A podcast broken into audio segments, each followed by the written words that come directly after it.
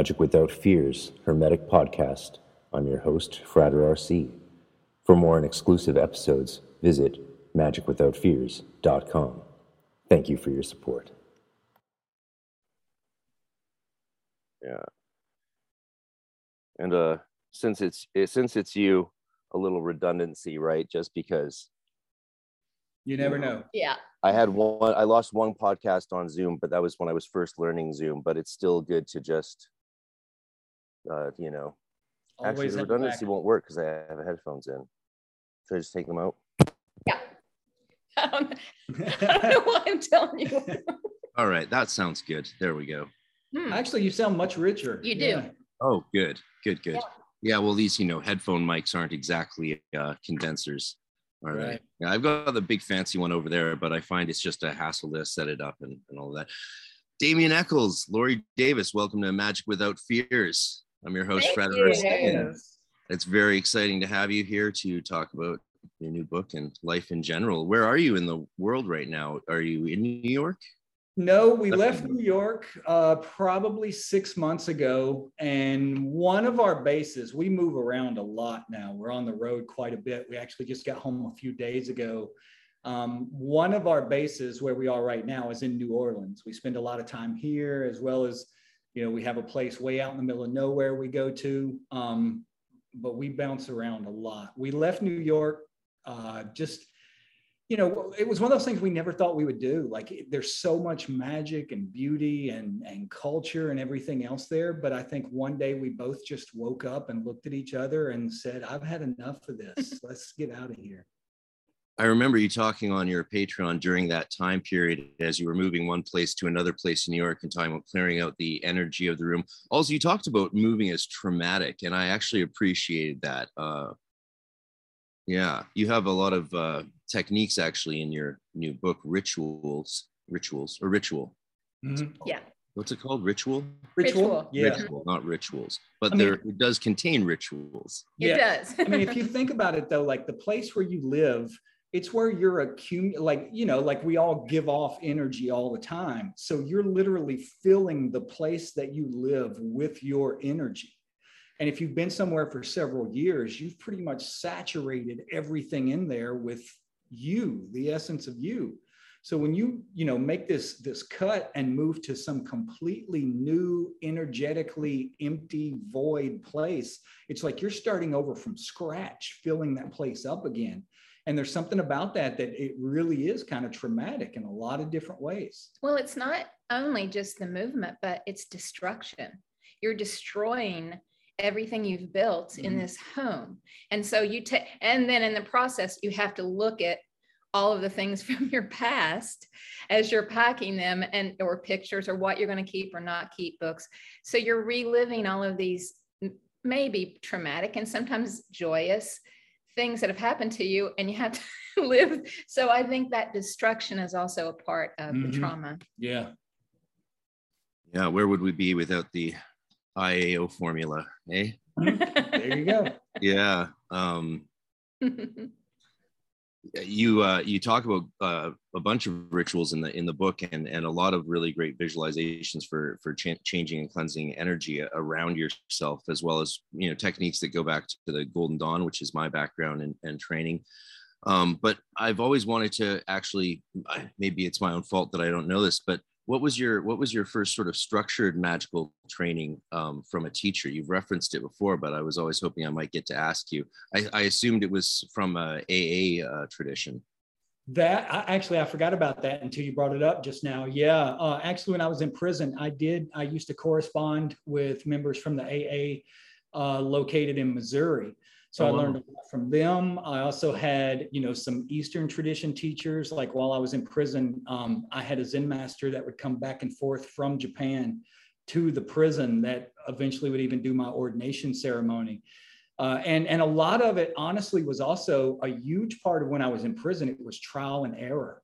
You know, you get these books, you get like the the Black Brick, the Golden Dawn book, and essentially you open it up and you start trying to do it over and over and over until something clicks into place, and you're like, oh, I finally got it. Or you do it for a while and you realize, okay, this isn't working. And the thing that I learned about Matt, the reason I focus so much on energy work is because to me, that was when I realized this isn't all just mental masturbation. Something is happening yeah. when I do this. Like when I would do the energy techniques, whether it was the uh, you know, the lesser banishing or invoking, or whether it was the middle pillar, whatever it was, like I would feel something happened in yeah. a way that I didn't get from things, you know, like some people really get into gematria or, you know, scrying or whatever it is. And those were things that I, I never really got much out of. For me, it was always about the energy work. So a lot of it was trial and error with the energy work. And a huge part of what propelled me in that regard was when I was in prison um, I suffered a lot of abuse, like physical abuse, like stuff that was incredibly painful. And I didn't have doctors, I didn't have a dentist, I didn't have a psychologist or a psychiatrist to help me through the trauma. All I had was magic. That was the only thing that I had to rely on to get me through this stuff. And that was what pushed me so hard to constantly keep learning and learning after I got, you know, by the time I got out, this is one of those these things that sounds a little crazy to some people, but by the time I left prison, I had gotten far enough along where I didn't even honestly, I didn't feel like I was in prison anymore. You know, days would go by and I wouldn't even think about the fact that I was in in this cell because I was so excited about what I was learning and what I was doing. And also the thing about the energy work and and the effects that it was having on me health wise and helping me deal with pain was it made me realize I can use this to affect the physical world. Like it is entirely possible to change your physical reality or your experience of reality with this. So the more you learn that, the more I started to feel like I'm not in a cell, I'm in a control tower where I can reach out and touch pretty much anything in the world and no one can do anything about it because most people don't even think that what I'm doing is a real thing. They, mm-hmm. they would think I'm delusional. Yeah. So that was a huge part of it so by the time I got out, I had learned, you know, all of these basic things like, you know, how to bring about self transformation of certain kinds, how to, you know, cope with pain, how to, you know, use it to heal yourself of certain things, or how to use it for, you know, protection. You know, you go through that stage where you learn all of the basic rituals, like in the Golden Dawn tradition. And then you enter that second stage of figuring out, okay, well, how can I use these for practical purposes? And I kind of reached that point by the time I got out. And then after I got out, I was fortunate enough to come in contact with other people who basically showed me, you know, this is not all there is to it. You know, one one person that I had met told me 90% of a teacher's job is to tell you you're not finished yet. Mm-hmm.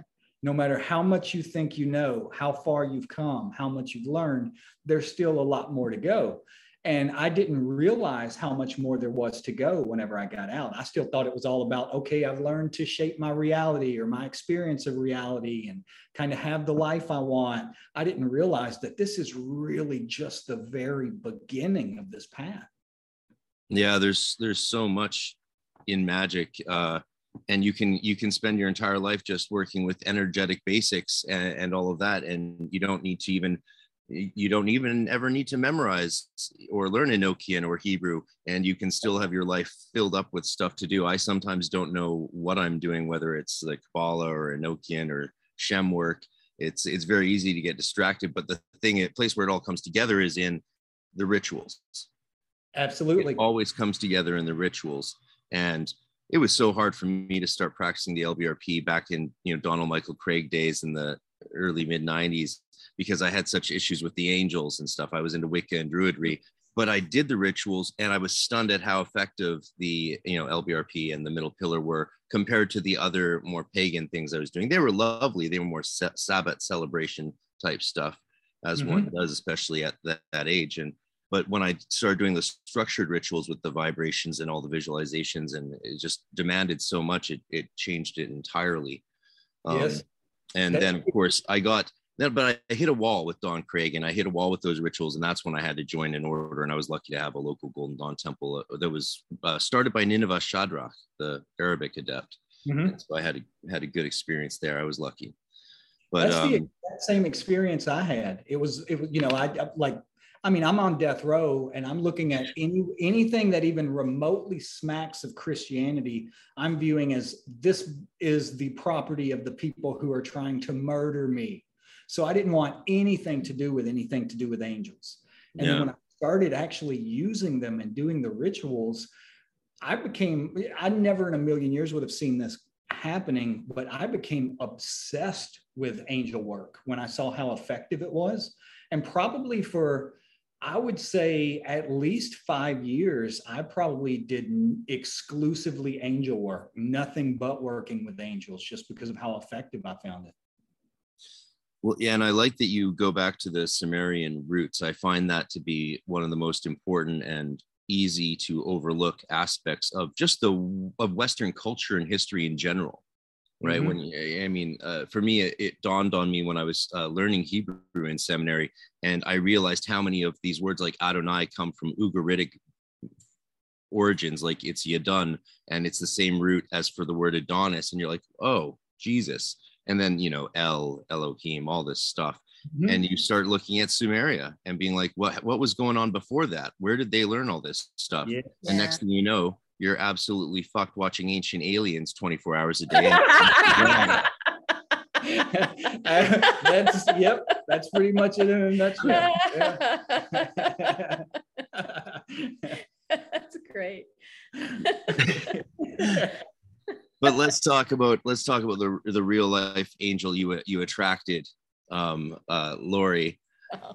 I, I watching your wedding ceremony on the one of the movies. One of the movies was uh, was it was a powerful experience, and I can only imagine. I know you've already talked a lot about your relationship and how you came to meet each other, but one of the shocking things from the beginning of your book is an admission of uh, quite a lot of trauma that you guys actually went through and i'm not sure how much you've made that clear to people before this this book and you say it right at the outset in the first few pages. It's almost i didn't notice it on the first read through actually. It was the second one it, and where it, it, caught me and it said and you said you said we became suicidal.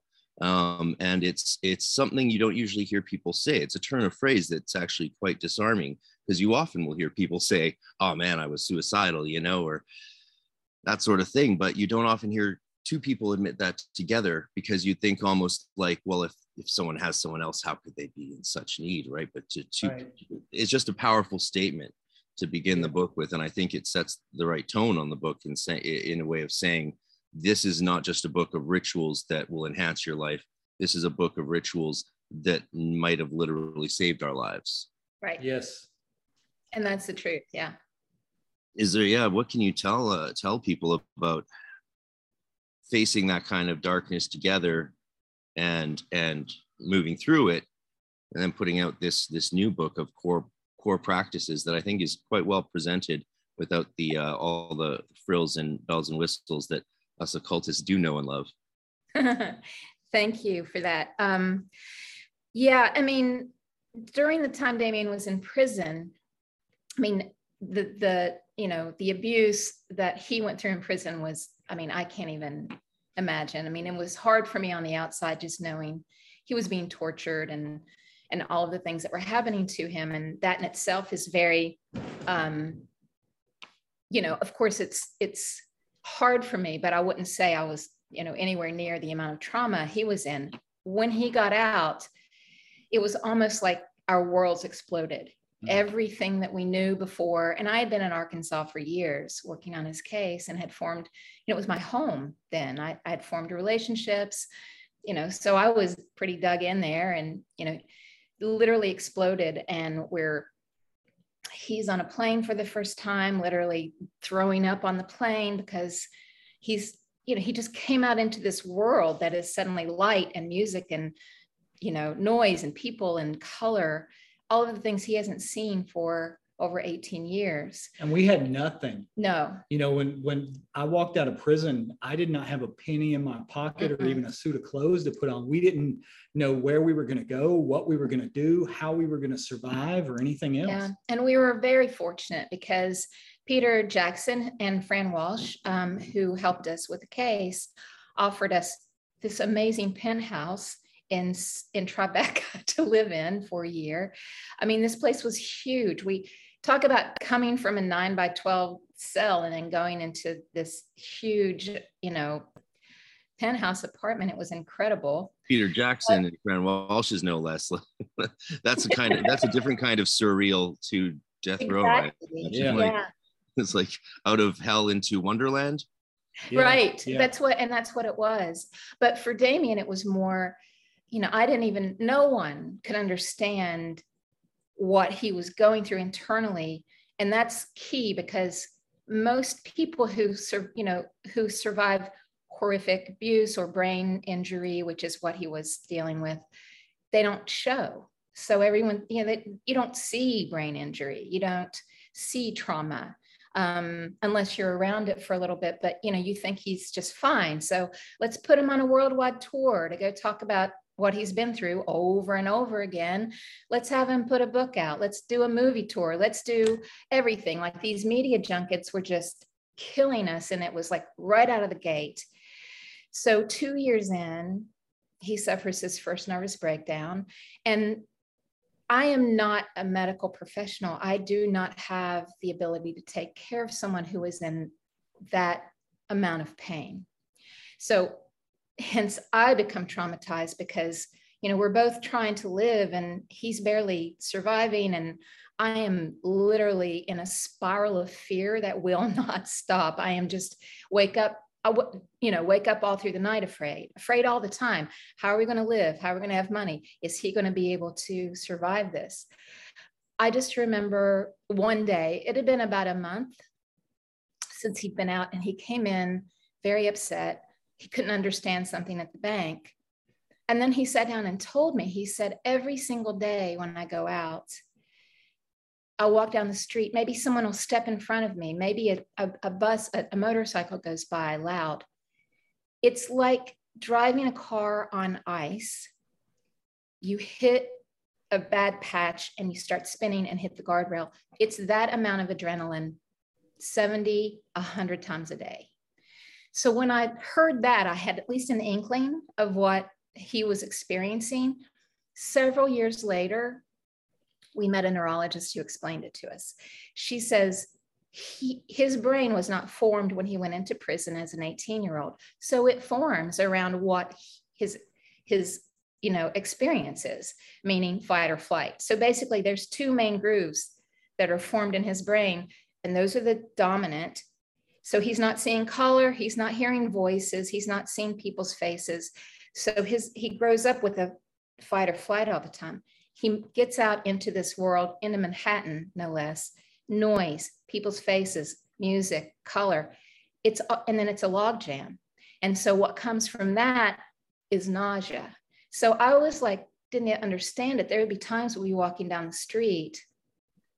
Damien would just sit down on the curb. He couldn't even go any further because his body just couldn't do it. His mind couldn't do it. He was nause. It was it was dealing with nausea, and so I at that point, it's just like how we just sort of stumble through years and years, and then eventually just deteriorating slowly as a couple and as individuals until the point in 2016 we just decided it's like it's not worth it and there was a moment when literally we were going to end it.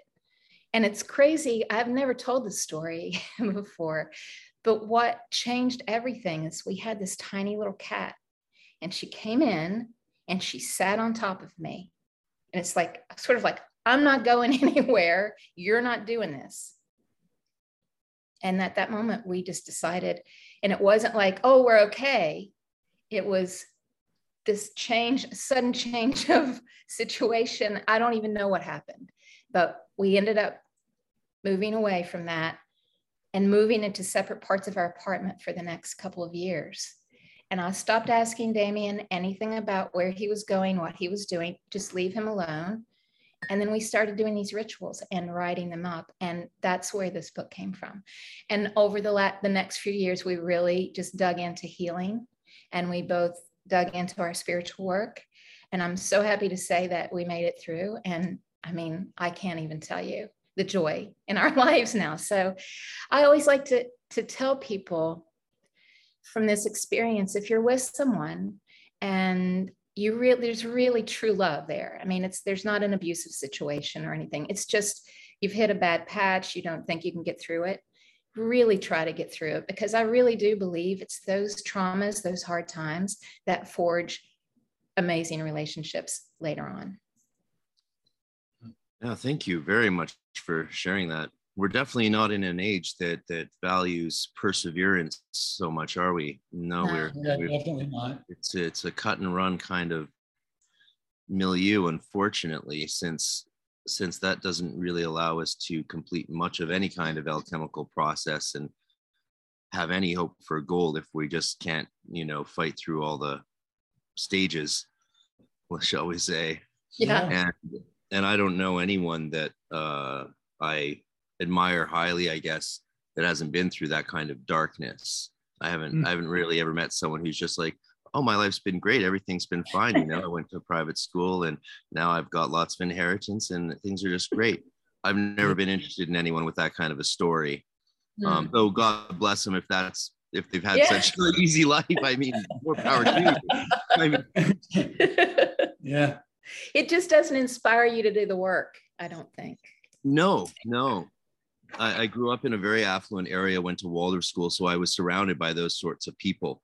But it was the ones who were troubled that uh, be, were most interesting to me. You know, they became the outcasts and started a coven and played D and D and all that. And we weren't very popular, but you know, um, that sort of life. Uh, yeah, we need the uh, crucible, don't we? Mhm. yeah Absolutely. yep Yeah. Um, what was it? I'm, I'm also curious. I don't know if anyone's ever asked you this. But what was it like uh, in the early days when when talking around magic? Were you uh, skeptical, Lorri, of when you first sort of? You know? Mm, not not not no not not at all i had you know i was i'd been raised in a fundamentalist like southern baptist home so you know i rejected much of that as even as a child and a teenager but i loved prayer and it was proven to me early on that visualization you know speaking talking about these things that they really do affect and, and, and manifest right? You can do that. And i learned that as a kid. So you know there was that little seed of what was what what you could do through first of all just faith and belief. Um, but when i met damien and he started telling me about it he wasn't you weren't really practicing though when i first met Right. you. He was he was in doing zen meditation and zen practice then. Um, and so he it was great because when he first introduced me to it he was sort of getting back into it and he was and then he started teaching me and telling me books to get and and to learn. And i immediately started seeing you know changes in my life. So i was just very fortunate to have a really good teacher She did every now and then there would be things pop up though that she would make fun of Yeah. or laugh at. Like when you were talking about the, you know, the shim operation, doing the shim work, and she would always say, you know, that sounds like that guy from the Three Stooges, or it sounds like some kind of medical procedure you would get. You know, I'm going in for the shim operation tomorrow. oh, oh, that, I never see. I don't even hear it that way. I can't even hear it that way. But when you say it that way, it's like, yeah, okay, okay.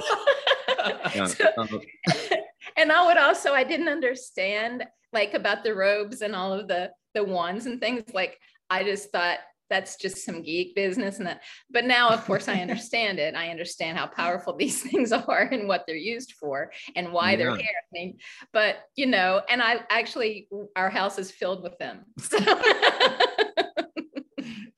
yeah. which I, and I love all of it now and you've got some amazing things around I'm you gonna-. Here's here's uh, we last year we focused in my little group on uh, working with the heptarchia from John Dee's system, and so here's my Carmara sigil for the all the Carmara Oh work I do. my So in, in in the Enochian heptarchial work, you stand on this while you're doing the prayers to call the the beings. Then you do the the, the you know Enochian, and then you of course communicate through the other tools. And Mhm. yeah, you know, there's no colors given for the King of Kings of the heptarchial angels, Carmara. So first we did scrying to ask them what colors they would like used, and it was shocking how many different ones of us got similar colors. Mm. Yeah.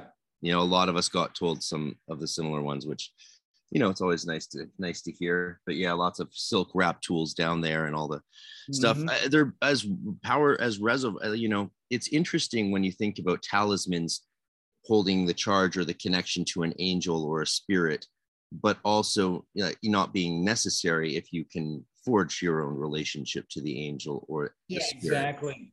Exactly. Yeah. Yeah. One of You the people that I learned from, I thought, you know, one of the, the greatest things he ever said was all of these things are basically like training wheels. They're they're good to get you started, to give you something to focus on.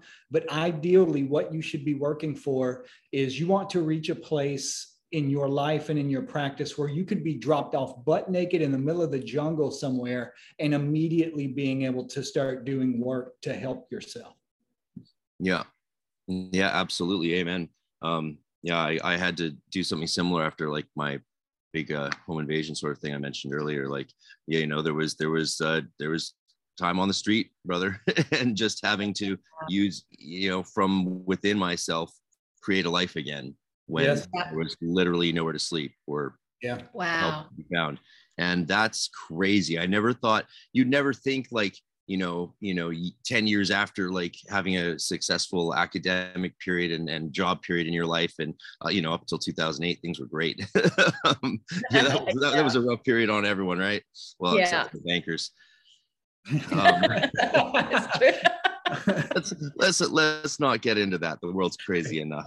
it is. It's true. yeah yeah um yeah and and but i'm i'm i'm fascinated by the fact that and one of the reasons i still teach and and I may have started through the podcast make myself more available to people which has a you know you pay a price for that as well as you well know Yeah. um but you know the blessing of getting to work with people that would otherwise not know find you they wouldn't find you you'd only know people in your neighborhood or town and that's it Right. local Right. temple life.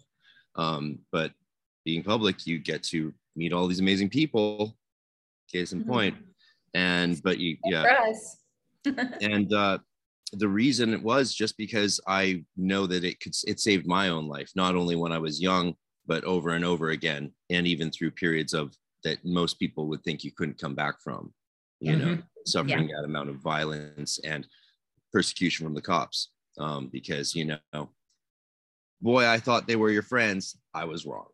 Yeah. yeah. You, you know, I think one of the things that really like destroyed me whenever I got out of prison, like by the time I walked out of there, you know, I had 24 hours a day to do whatever I wanted to do. So I was focusing on doing ritual work and study for like eight hours a day, every day. It was like the backbone of my existence. I went from doing this for eight hours a day to the day I walked out of prison, it was like something inside me broke, shattered, and I could not do magic anymore. Like I could not do ritual work. I could not read books. Like if I tried to read a book, by the time I got to the end of the page, I could not retain what I had read by the time I got to the bottom of the page anymore. So it was like like my connection to magic being severed was a huge part of what led to my almost complete and utter destruction.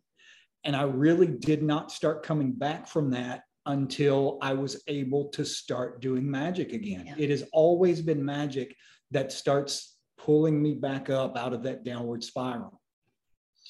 Amen. Amen. I get comments from listeners on the podcast all the time uh, who say that everyone they know who starts getting serious about magic or really getting into like this or that aspect of magic, their lives just fall apart and everything goes. And I have always been a voice on my podcast say, I don't understand. That's not that's not my story, and that's not my experience of, of magical practices at all. And it's Yeah. it, but it, it made me very curious to understand a bit more about what's going on in the occult culture and why there seems to be this trend. I don't know if it's unstable people getting attracted and just sort of not having guidance. And, you know, you can really untether your mind if you just Yeah.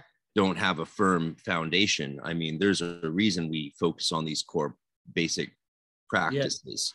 Um, like my first month in the Golden Dawn, yeah, my my teacher gave me a bunch of forms to fill out after every LBRP, and on the top it said X two thirty five. He's like, hand me all these forms back in a month, make two hundred thirty five copies, you know, so three, four, or five times a day, and you know, that was just his theory on how to immerse you and Yeah. then, you know, let you go into the depths of it. I always tell people, like, you know, there's nothing wrong with doing a ritual as many times as you need to in the early days until you've got it down. Because Yes. until you really have it internalized, especially like if it's a complex one like the Watchtower, for example, you know, until you have it really internalized, you're not really doing it. Not Yeah. really. So if every time you do it, you've got a script in hand, Yes. do it a hundred times, Yes. internalize it. Yes. Then you'll start practicing it. Yes, I think you should do them forward, backward. I mean, you want you want to reach a point where you know these things inside and out. You know, where they become almost reflex for you. That's whenever the, like the really deep stuff starts to happen. I, you know, some I, I think one of the greatest things I was ever one of the greatest instructions I was ever given. Somebody told me that you want to wring every single ounce of experience and growth and knowledge that you possibly can out of every single step of this process. And you can't do that by doing these rituals once or twice a year. You've got to do them over and over and over, sometimes to the point where you wake up in the morning and you think, Jesus Christ, I don't want to do the LBRP for the 5,000th time today but you get up and you do it anyway. it's it's it's a very powerful devotion. Um, recently, I don't know if you noticed, but on the in the Golden Dawn groups online, uh, some of uh, the handwritten copy by W.B. Yeats's uncle George Pollexfen of his copy of the LBRP has been circulating, the PDF of his handwritten one, and people were surprised to realize that it emphasizes the invoking form and the banishing form is just a footnote.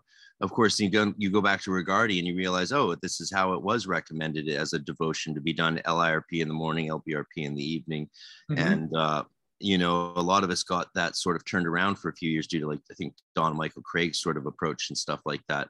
And don used to t- teach a lot in our order back in in the day. But um you know there was a lot of it's been a it's been a there's been a project to sort of uh, separate tease out again the thelemic magical system from the original golden dawn one. And it's been a fascinating thing to watch because we're seeing nuances that were sort of overlooked like you know how we always talk about the holy guardian angel. Well if you actually look at golden dawn material it's not actually ever talked about there. That's actually more of a on the thelemic side the golden dawn talks more about higher genius higher self. And then Right. you realize oh there might be more of a fundamental difference in the theology and goals of, of their approach the methodology of how these things are done. I'm uh, what what what are some of your favorite rituals? I know you you mentioned the analysis of the keyword which always which shocked and delighted me to hear because that was the thing as a teenager that filled me with the most amount of energy Mhm. and and shocked the shit out of me i just was like what the hell is this thing you know the, the reason I love that one so much is once again going back to like you know working with the angels and realizing how effective it was, like how much you get out of it, how quickly you start to experience changes in yourself.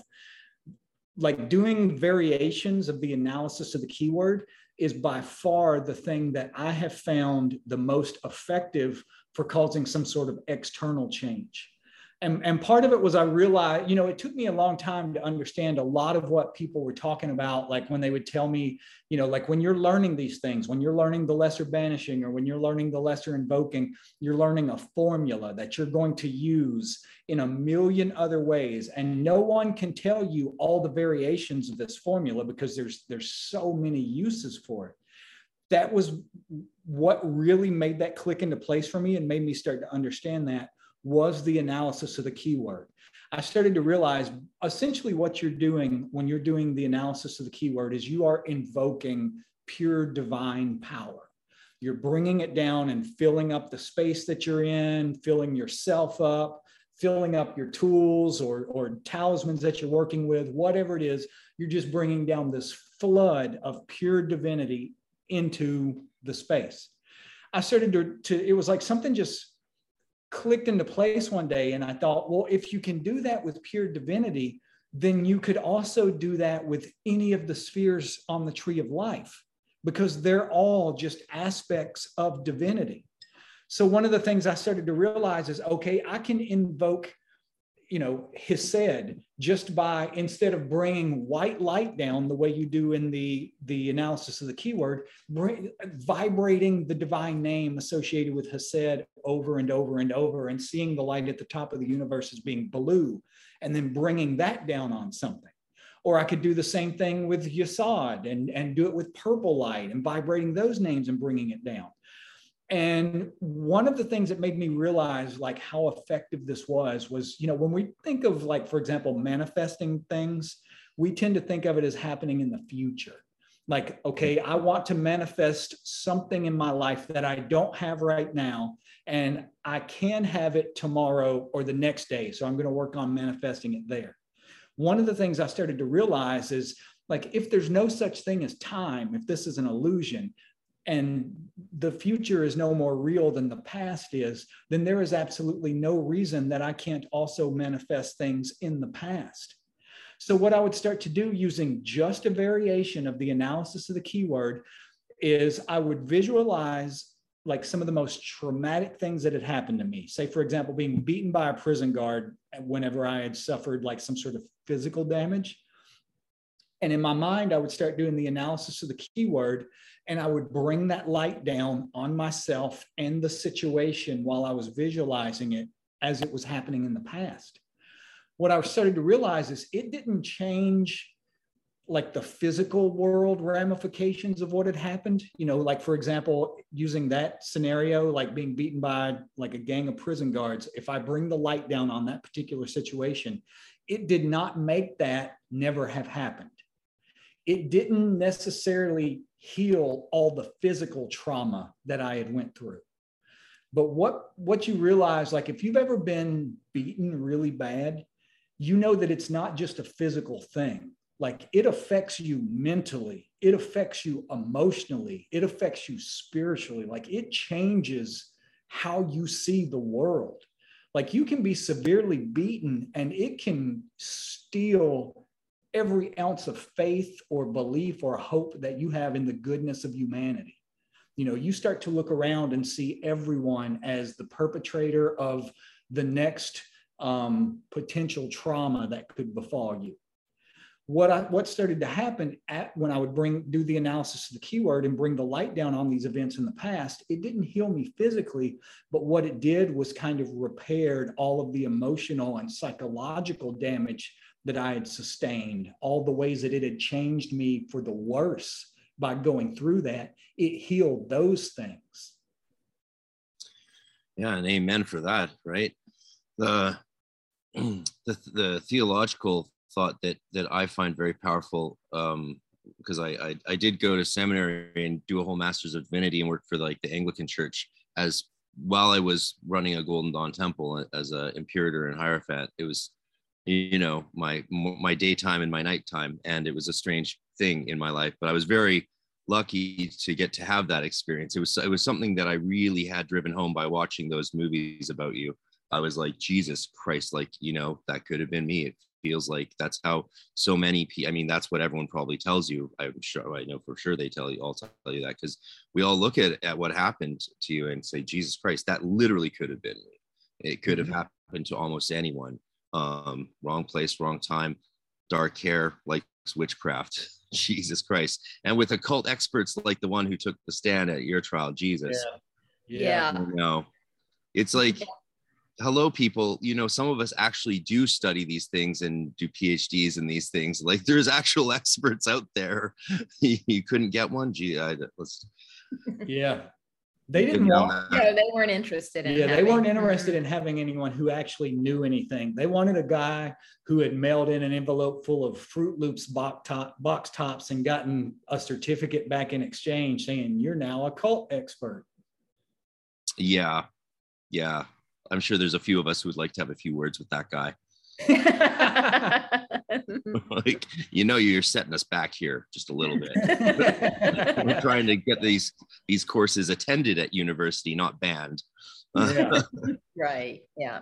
Um, but the theological idea in the uh, in in the crucifixion that i always thought was fascinating and overlooked is that the idea in the crucifixion is that it happened not just once 2000 years ago but it happened at the beginning of time and it happens it's happening at the end of time and that it ties all of time together. And just that concept alone what at that stage in the analysis when you you know bring your arms apart before the saying the light of the cross right that's mm-hmm. that idea and and as an idea of manifestation it does bridge time and all magic needs to be in to some extent i think outside of time if it's yeah. going to allow manifestation to occur there's something about the stitching together of our being from the beginning to the end in the center just sort of like how keter and malkut you know are one and the same but we find them through tiferet through beauty through the soul um, that's the idea that to me, I think has something to do with the power of the analysis of the keyword because it's an odd ritual in a way.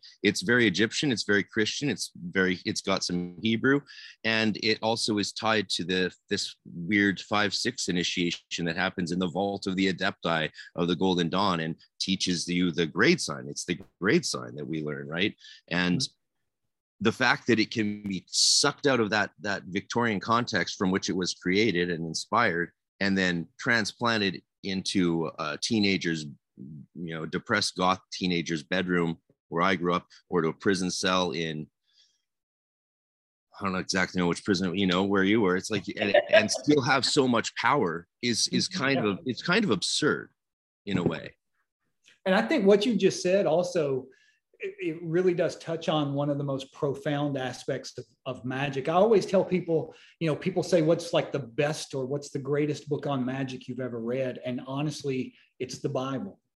And, you, you know, you read about the experiences that all these prophets had, whether it's John the Revelator, whether it's Ezekiel, whether it's Enoch, you know, they're all describing these experiences where basically they ascend up through the levels of reality, ascend up Jacob's ladder, whatever you want to call it, until they're standing outside the dimensions of space and time before the throne of God well if they're outside and, and, these things you know we, we've kind of been taught especially in like fundamentalist circles now that these things are like just mysteries that we have no way of understanding you know just things that god gave us for some reason that we're not supposed to understand.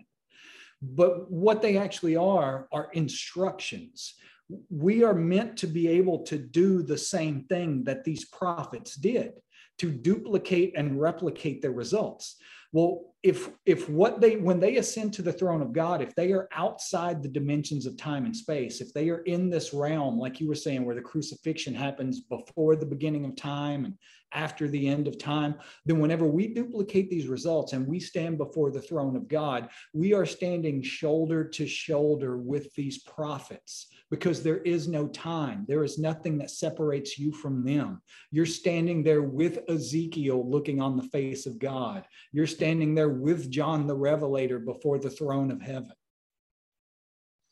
Yeah. Yeah, absolutely. Um Tummo, Lorri, you you looked at Tummo in the book, correct? Am I saying pronouncing that right? Yep. I got to spend some time right before COVID with uh, uh, Tibetan monk, and he was a very interesting guy. He's an artist named Romio Shrestha and does does all the Dalai Lama's art and all that stuff. And uh, and uh, I was sort of curious what kind of spiritual teachings he, he would profess, but and and and doubly shocked when he gave me a asked me if I like psychedelics and gave me a tab of acid and here pure light and wow. it, and I took it on the sol- winter solstice before COVID that year, and had a remarkable experience where I was in Northern California teaching at this retreat center, and uh, I realized that I don't actually know that much about the sort of magical practices that people like him do engage in all day long. So your chapter on on that was really interesting in describing the the dripping and blazing, isn't it? Mm-hmm. Dripping yep. and blazing I wonder if you could say a bit about that because it's just something that stood out in the book for me. And uh, yeah, I thought I, I was I was sort of sad that the chapter wasn't a bit longer. And now a word from our sponsors. Hermetic Science Enterprises is a publishing company based in Scotland, UK, that specializes in Western esoteric printed literature as well as educational videos. With various imprints under its belt, its roster consists of grimoire tradition literature, alchemical works, Golden Dawn tradition books, and the several texts and videos originally belonging to the philosophers of nature. Besides its downloadable videos and standard hardcover edition books, Hermetic Science Enterprises also produces beautiful and precious limited fine edition books that are true pieces of art. For more information to order any of its products, please visit www.hermeticscienceenterprises.co.uk. That's hermeticscienceenterprises.co.uk. And as a lot of you know, I've uh, talked with the publisher Lenny on the podcast before, including a six hour epic uh, extended version on the Patreon, and uh, seen the fine edition of his new grimoire of Scot's Discovery of Witchcraft, which is only available for purchase up to 50 limited copies uh, till the end of May, I believe. So check it out now hermeticscienceenterprises.co.uk.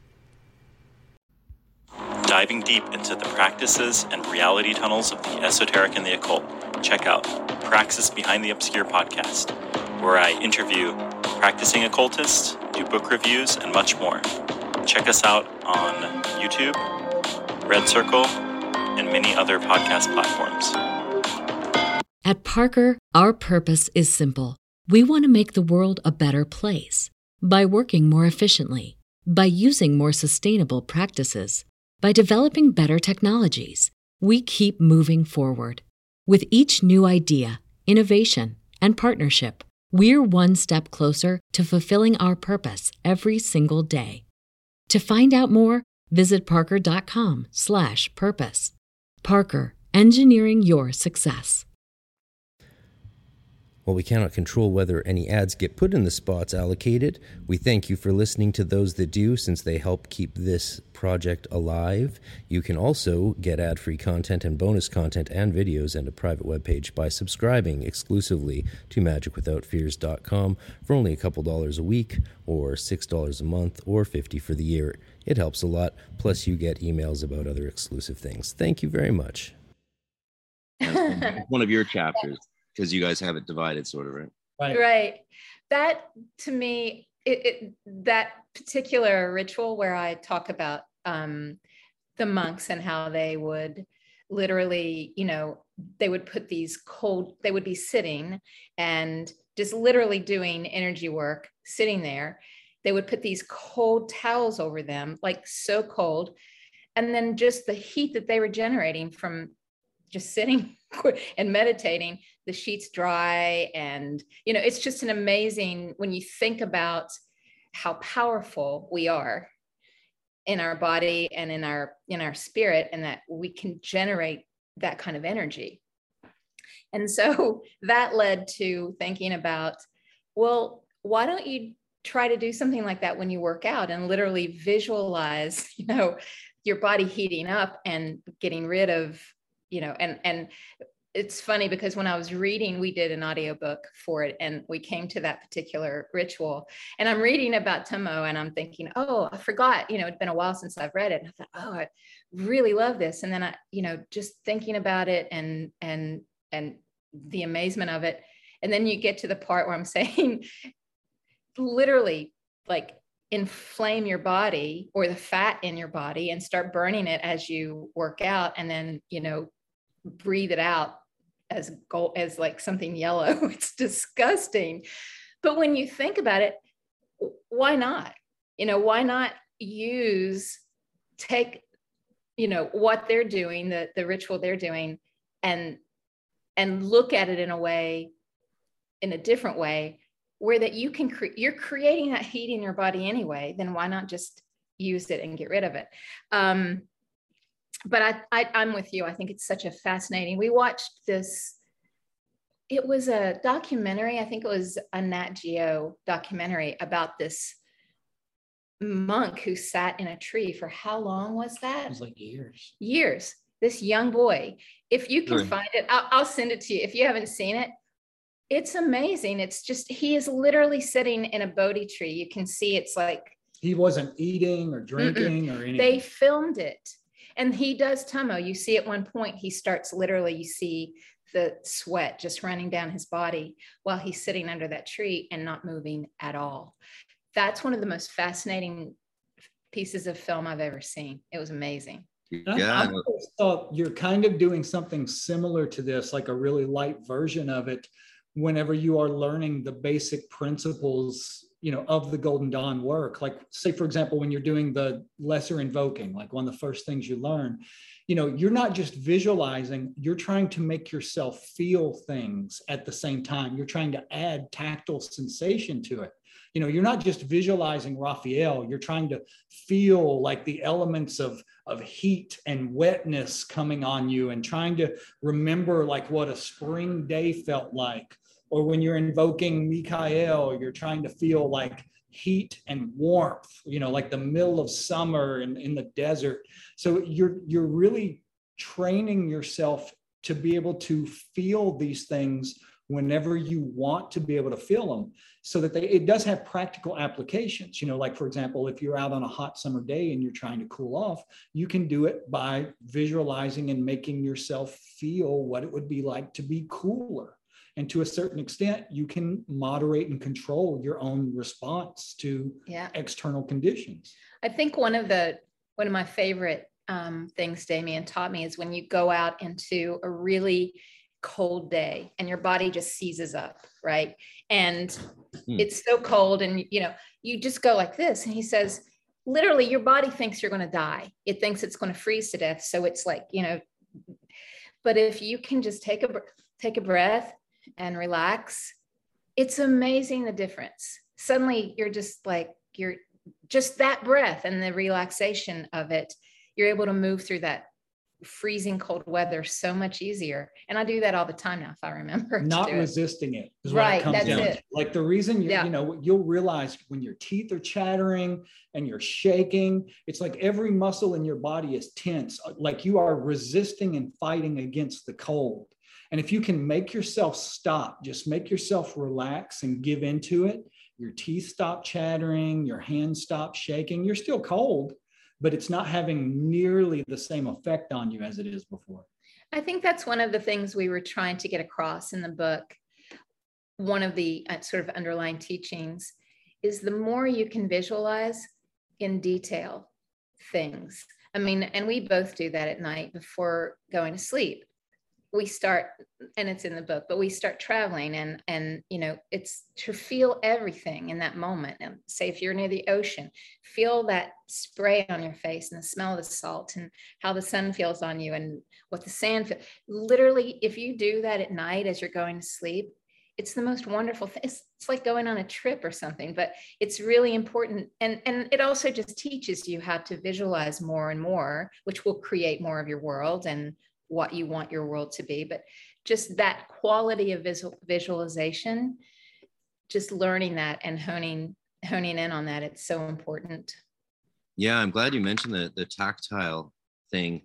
Uh, it's it is it is key, and also what you're what you're describing. Uh, it, it, reminds me, of course, of kenosis, the fancy mystical term for self-emptying. Right?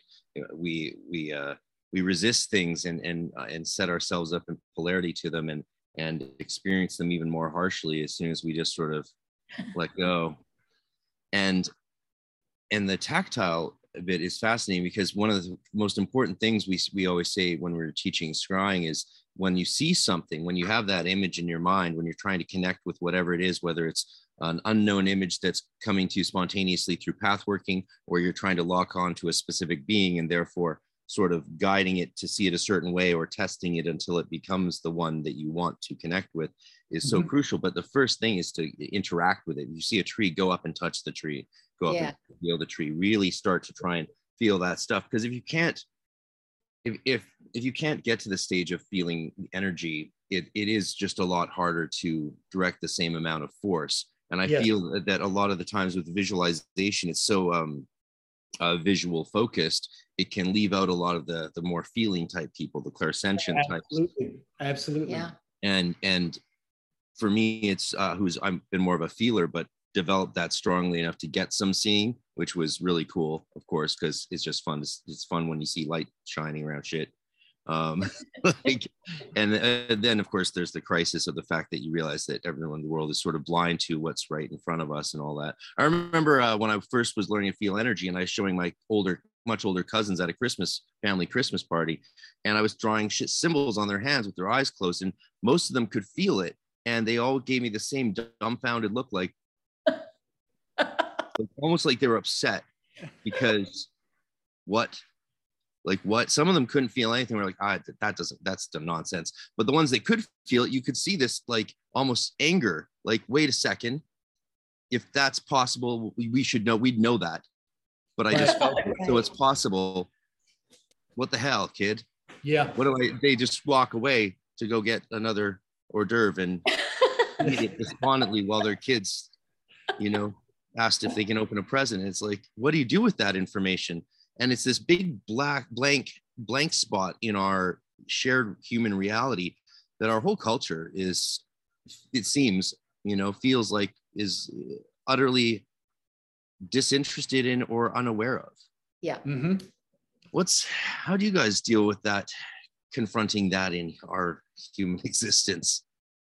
For me for the most part i had to i guess basically develop non-attachment to what everyone else is doing. You know if you, you know I, I, just an example i used to like i would go in and do say a class somewhere or do a retreat somewhere and say there's a hundred people in the class and i'm talking about some technique or some practice or some bit of history or philosophy connected to magic in some way and when it's over i would know out of that hundred people 99 people walked out not having a clue what i was talking about maybe only one person even understood any of it. And I would start to feel kind of like, why am I doing this? Why am I wasting my time? No one understands this because I was attached to it, attached to how other people, what they were doing, what they weren't doing, how they were perceiving it, how they weren't perceiving it.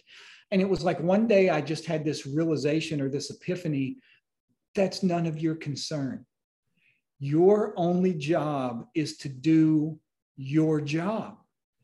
Put to, to speak about or to talk about what it is that God or the universe or magic or however you want to describe it has put on your heart to talk about.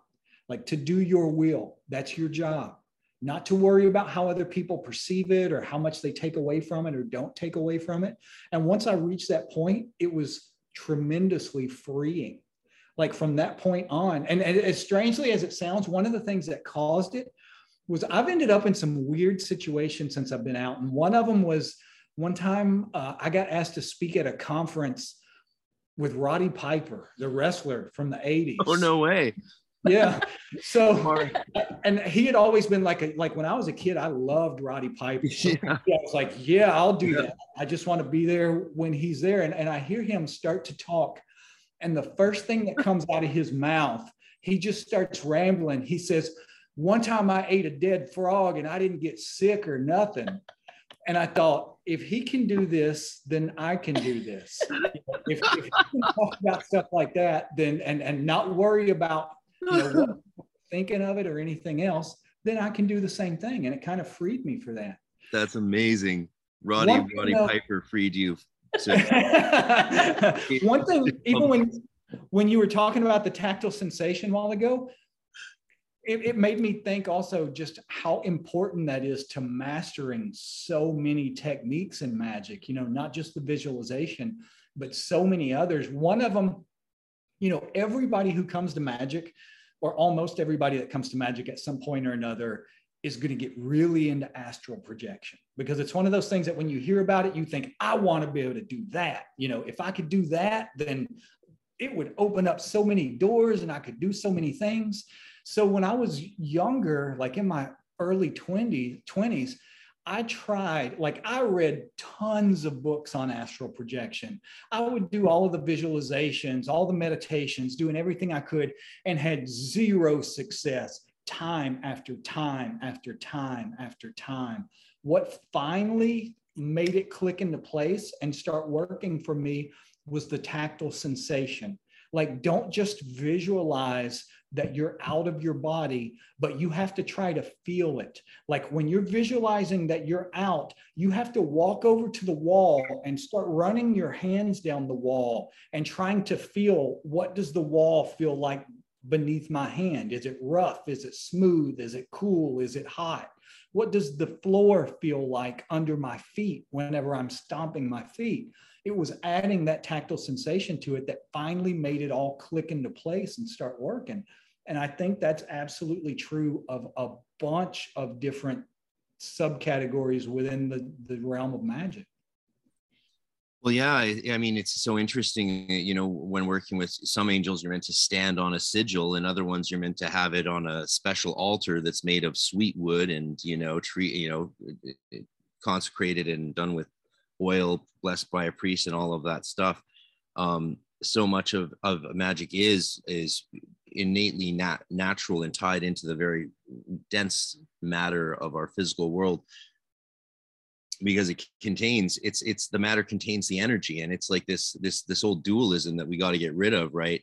You know of matter and mind and matter which we all sort of grew up with seeing these things in the cartesian sense as being totally separate but now we're coming finally to a more holistic understanding of ourselves and the energy that our body contains and the consciousness like what the fuck's happening in our dreams we still don't know and mm-hmm. why do we have dreams that then come true um like note for note and you're sitting there going, Hey, I dreamed this already. It's in my diary. You know, that's why we keep these diaries.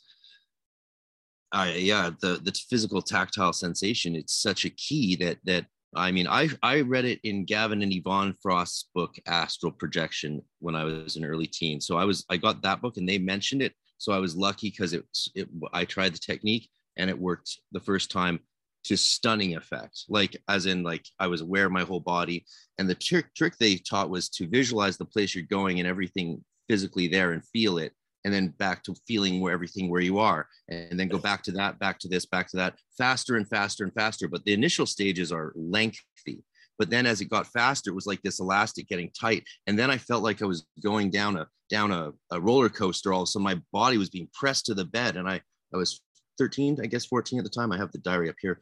And it was like I was being pressed to the bed and I was shot out. And one of the things that happened on these early experiences, that time I went to straight up to a very magical place. I'll tell you about it when we get together next time. but one of the, the weirdest experiences was I went to travel to my school, my grade nine classroom, and I saw one of my classmates there and we talked and we had known each other since since kindergarten. Uh, and then at school the next day, um, she came up to me and said she had a dream. She was in the classroom, and I walked in through the wall and asked her what she was doing there. And I wrote this all in my diary, and I only reread it recently. And I was like, wait a second. Because at the time, I assumed all of this stuff was true. I was so young, right? And I'd grown up in transcendental meditation. I was I was expecting it to all work out and be exactly what every book said would happen. And mm-hmm. the fact that that was such a like now I look at that as an older adult. I'm like, what the hell? How come mm-hmm. that? So that is possible. Yeah. You can astral travel and see someone somewhere that they also see themselves in their dream. Wow. Mm-hmm. And no one's talking about this. Well, maybe just the folks at MK Ultra and you and me. Yeah. Yeah. like, I, now that I'm, you know, just at the stage I'm at now in life, I'm, I still, I still want to say, you know, what the fuck to people. Like I sort of feel like we should all start saying this until someone does something about it because it seems like a slightly large gap in the potential field of our understanding of our universe. Yeah. And I'm wrestling with it because no one knows what to say, right? It's not like I can go to a physicist and get a better answer from them versus right. uh, versus someone selling crystals at a shop. Right. Right. No one has the right the full answer. It's a question mark. What do you think of that question mark? You know, I don't know if this answer is is actually what you're asking, but I've just been through, you know, I I look at people all the time thinking what you're thinking. It's like, why don't they care? Why aren't they interested? Why aren't they seeking this information? Or, you know, why is it just some of us that do? And then that led to um it, you know, my family. And I had a I had a pretty abusive childhood, and I've been wrestling with that lately in trying to figure out should I do something about it? Should I write about it? You know, just for healing purposes. And so I literally just prayed about it. I said, just what am I supposed to do here? Every book I have read in the last six months has been about some kind of an abusive family situation. I mean, I'm not seeking them out. you know how it works. It just Yeah. you'll get what you ask for. Synchronicity. Mm. And so then literally, and I've been, I'd still say pray, pray. So I, I say, you know, prayer to me is is doing magic. And so what happened was literally I just got this full on healing. I no longer feel angry at my parents. I no longer feel angry at anyone in my family. It's like, who am I to judge anybody? for where they are in their own progress, you know, in their progression. And so that enabled me to think of people in the world. It's like I have no right to judge anyone as to where they are right now or where they are in their process or where they are in their spiritual, you know, path. And that was the best I could do it's almost i think it's all about healing and forgiveness to be quite honest you know because that's you know you see a, a mother screaming at her kid and you want to take her aside and tell her oh you know you shouldn't be doing this or whatever. And I, that's how i used to feel all the time. And now i'm just realizing it's horrible what's going on here. And yeah sometimes you do have to speak up like you're talking about. Maybe there is something that can be said. But also there's just that realization that you just have to accept where people are. You know also what you were just saying you mentioned like mk ultra just you know we live in the society where for whatever reason you do have people invested in not having these questions answered. Yeah whether it's because you know on, on one end of the spectrum say you do have you know people practicing these sort of, of things and they don't want you knowing that they exist because then it would liberate you. It would free you to a much greater extent or to the other end of the spectrum it's like they don't want you to care about those things because there's no money to be made on those things Mm-hmm. you know if you're if you're getting into this stuff that all, all they want you to do is buy more McDonald's and keep on keeping up with the Kardashians. You know, if it's not those sort of things, then there's there's no financial gain there. So they want to keep your attention off of those sort of things, things that would make you grow and you know expand beyond like the mediocre, mundane stuff that we're fed as a society. It on it could be anything. I but I really do think it's kind of like what Lorri says. You can't make people reach a stage that they're not at yet. Like you can't make someone want to know this stuff. You can't force it until they have reached a state of either emotional, intellectual, or spiritual maturity where they're ready to come to these practices with an open and receptive heart and actually start doing them, looking for something else. I, and, and honestly, like you were talking about a while ago about how the people that you were interested in were always the people that had went through something bad, some sort of trauma. Honestly, I think nine times out of 10, we have to hit rock bottom before we finally open up to these things. People who are well adjusted, who are wealthy, who are well liked by their peers and aren't going through bullying or aren't being harassed by cops, they haven't had a reason yet to start exploring these things. It's the people that have been forced out of mainstream society, who have been hurt, who haven't had like the support structures to turn to that more fortunate people have.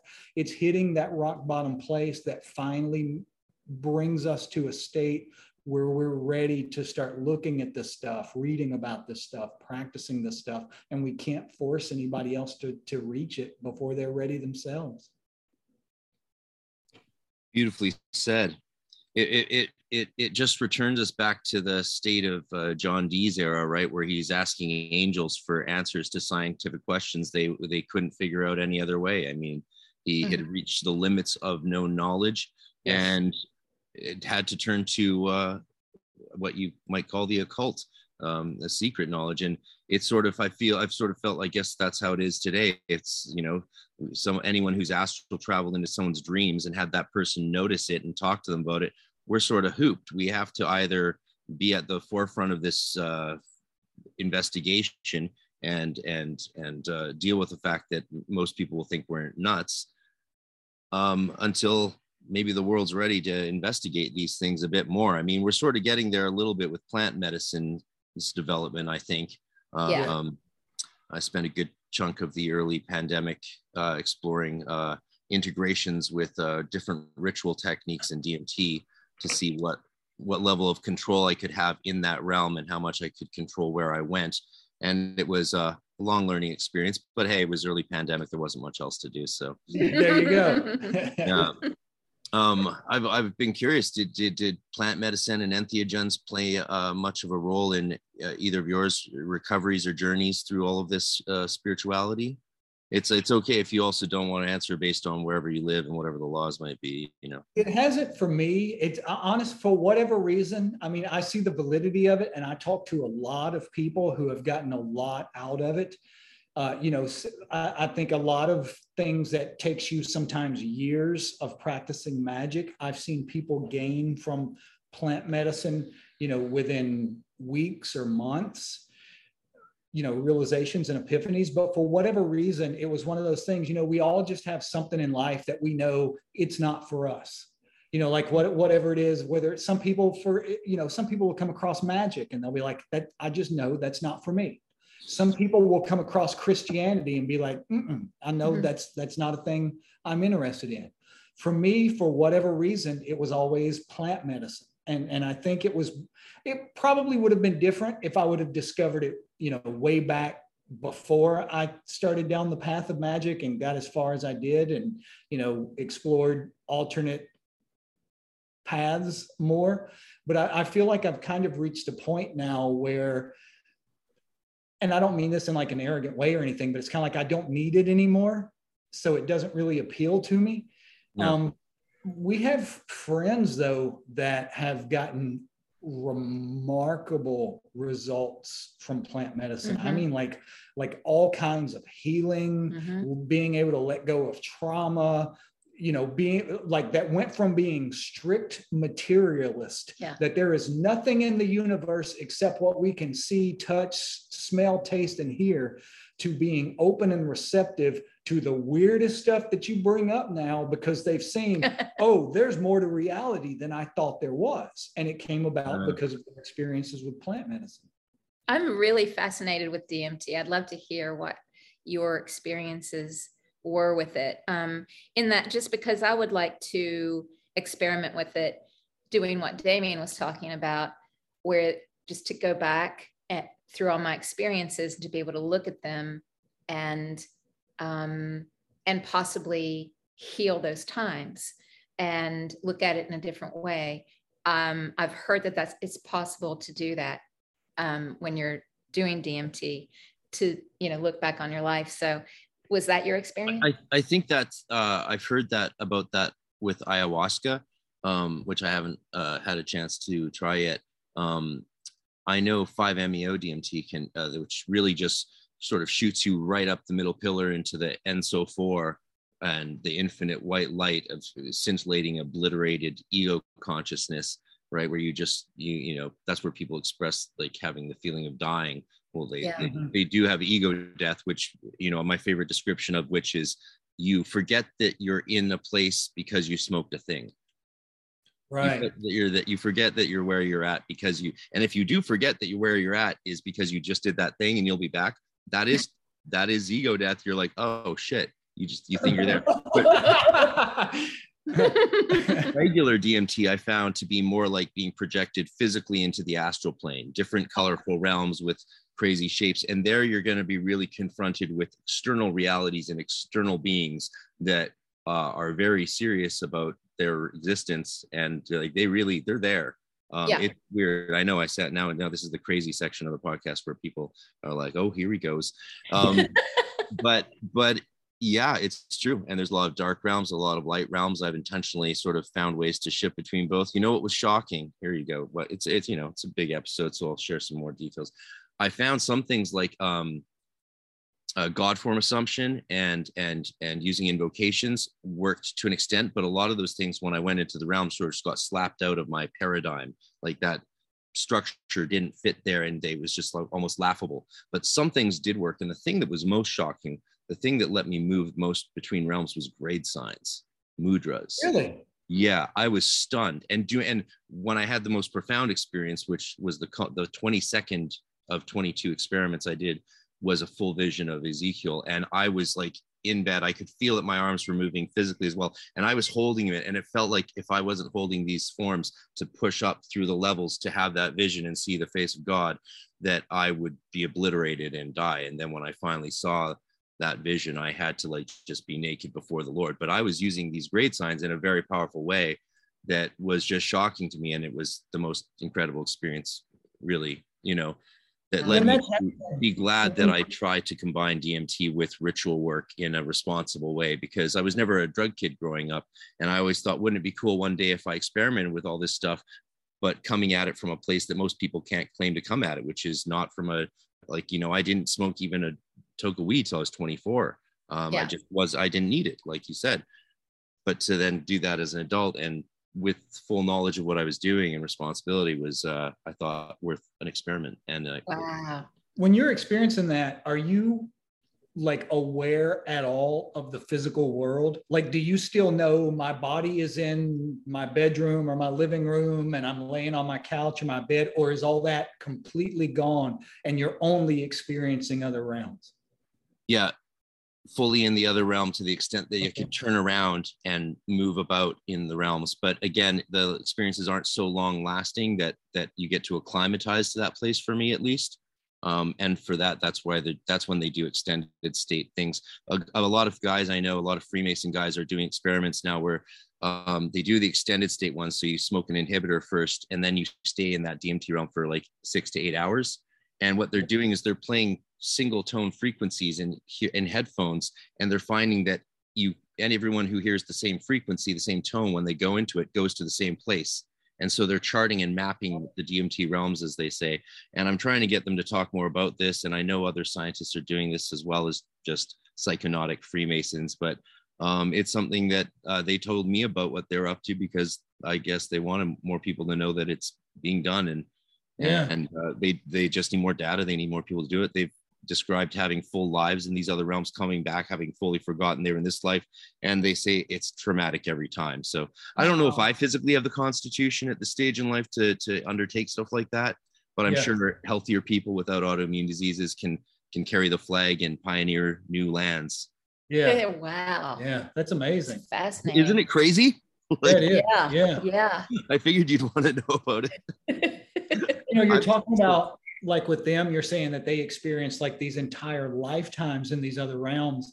And we had a friend one time that was talking about his experiences with this, and it sounds funny. You know, I laughed whenever I heard it, but it wouldn't be funny if you were actually experiencing it. Like he was talking about one guy that like like this this was a guy who had went to iraq during and he was in war he had seen combat he was in the navy comes back over here and he was going through stuff to help him uh, like deal with post-traumatic stress disorder related to combat issues and he was doing it with other people. And one of the other people in his group uh, whenever he came back whenever he came down was he said he was legitimately traumatized. He said this man said that he had went somewhere and been raped by two crocodiles for thousands of years and whenever he came back like he was really screwed up. Like he had really went through that experience.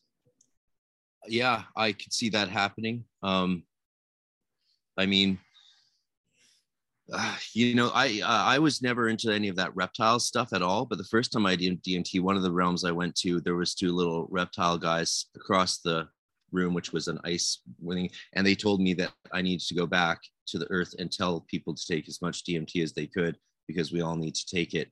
And it was really creepy and really weird. But I came back and felt like every cell in my body had been replaced. You know, it's not the usual sort of hangover of even pot or anything like that. And I just was like, well, I, I got, I'm going to tell people something, at least tell them the story. I'm not. yeah it's um i sometimes i'm uh it depends not every journey is fully out of body sometimes you i maintain awareness of myself or my body and i've had other really crazy experiences. I mean, you can hit me up on Instagram and I'll, I'll, I'll spill all the beans, of course, to you guys. Um, but what I guess is, uh, and, and you can get locked out. They can lock you out. Oh, That's wow. the weird thing. I've had a lot of friends who have been locked out. I've had a lot of friends who sort of were told that they, they weren't, shouldn't come back. And then when they tried, things got really weird. Um, I've had, uh, a famous guy on YouTube uh, who recently quit drugs and then started juicing and does psychedelic experiments and films and lots of viewers. He said he tried a superhero dose, like all of this huge amount, blah blah, and it was just black, nothing. I was like, and he was like, he had some theories on that. I was like, oh brother, I know what that is. You're you're banned. Oh, you know, yeah, Wow. they ban you, and they talk to you about it, and they'll appear, show you, they'll tell you in some visions, some of your journeys, that they'll show you something in your everyday life to remind you that this is real and that they're watching and that they're here and all that stuff, and it's super fucked up. Wow. We have we have friends who are microdosing um, DMT, and That's a new sort of thing uh, that's happening. Yeah. yeah, One of my podcast guests was smoking it in a vape the whole pen the whole time during the interview, and I was like, "What the fuck? Wow. Oh my god! Like, how can Yeah. you do that? I, I I don't think I could do that." But what are the, their experience? so they've been doing it for now for a couple years, and they do it uh, four days on and three days off. And they're writers, and they're also they, these people are filmmakers. They make you know huge Wow. And they're they're they're saying that their work and their lives have gotten exponentially better. Like their writing is now like and and it's also and they're also you know like damien was saying they're starting to accept things that they normally would never have accepted.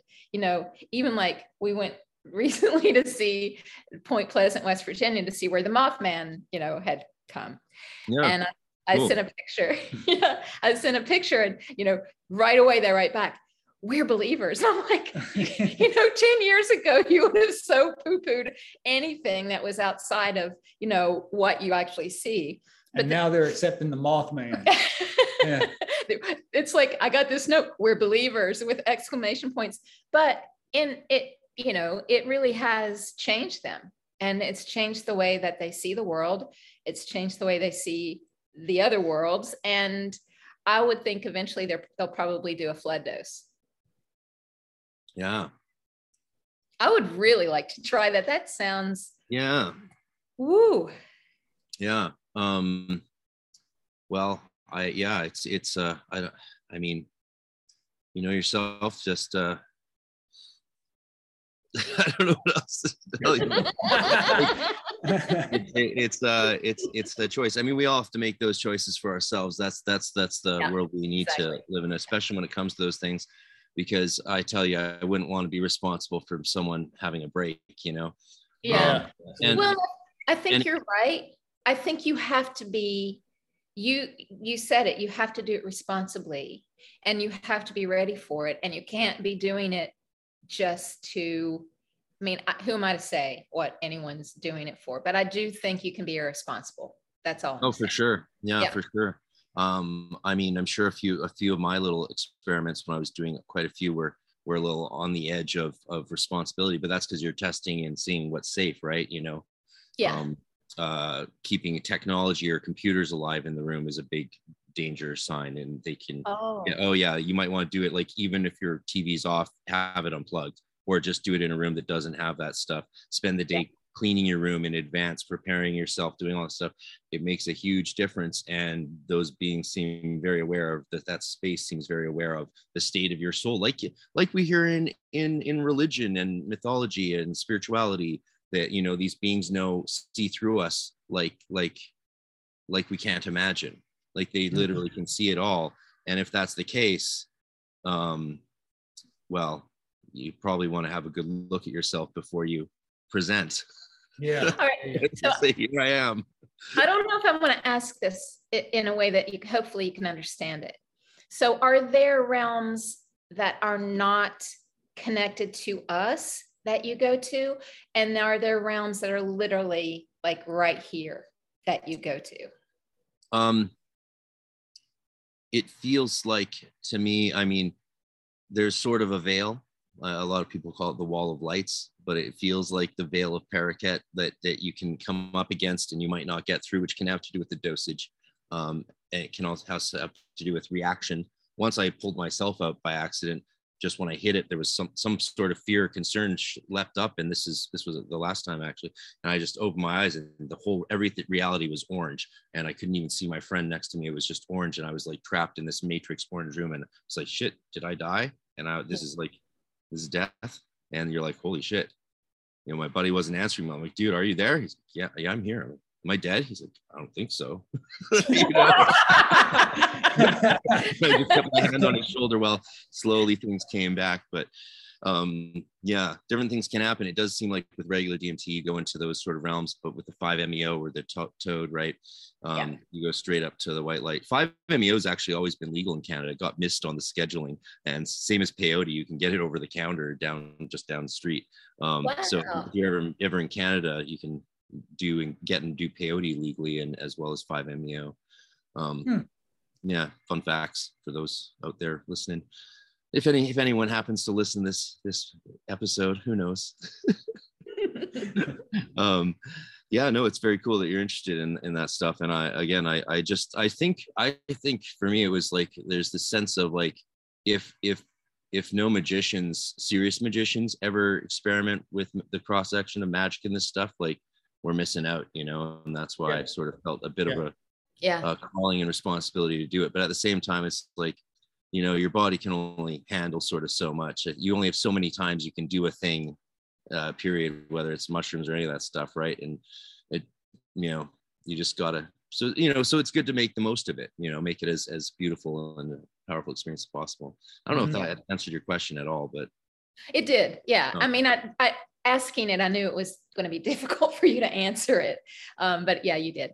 Yeah the the the realms like it seems like you're in the like in fairy realms and to an extent. Like i never liked the term machine elves but like the fact that there's these geometric entities and angels have often been described of course as geometric with eyes or what seems like eyes very very much the case um, and making reality like a lot of them are just busy creating reality it feels like and they they tell they've told me many times this is how we make reality and they say it like this and they do a little dance and then they say come with us and you're go on a ride and you're like holy shit and they take you on a little ride. They show you the show. You know, uh, sounds like Willy Wonka.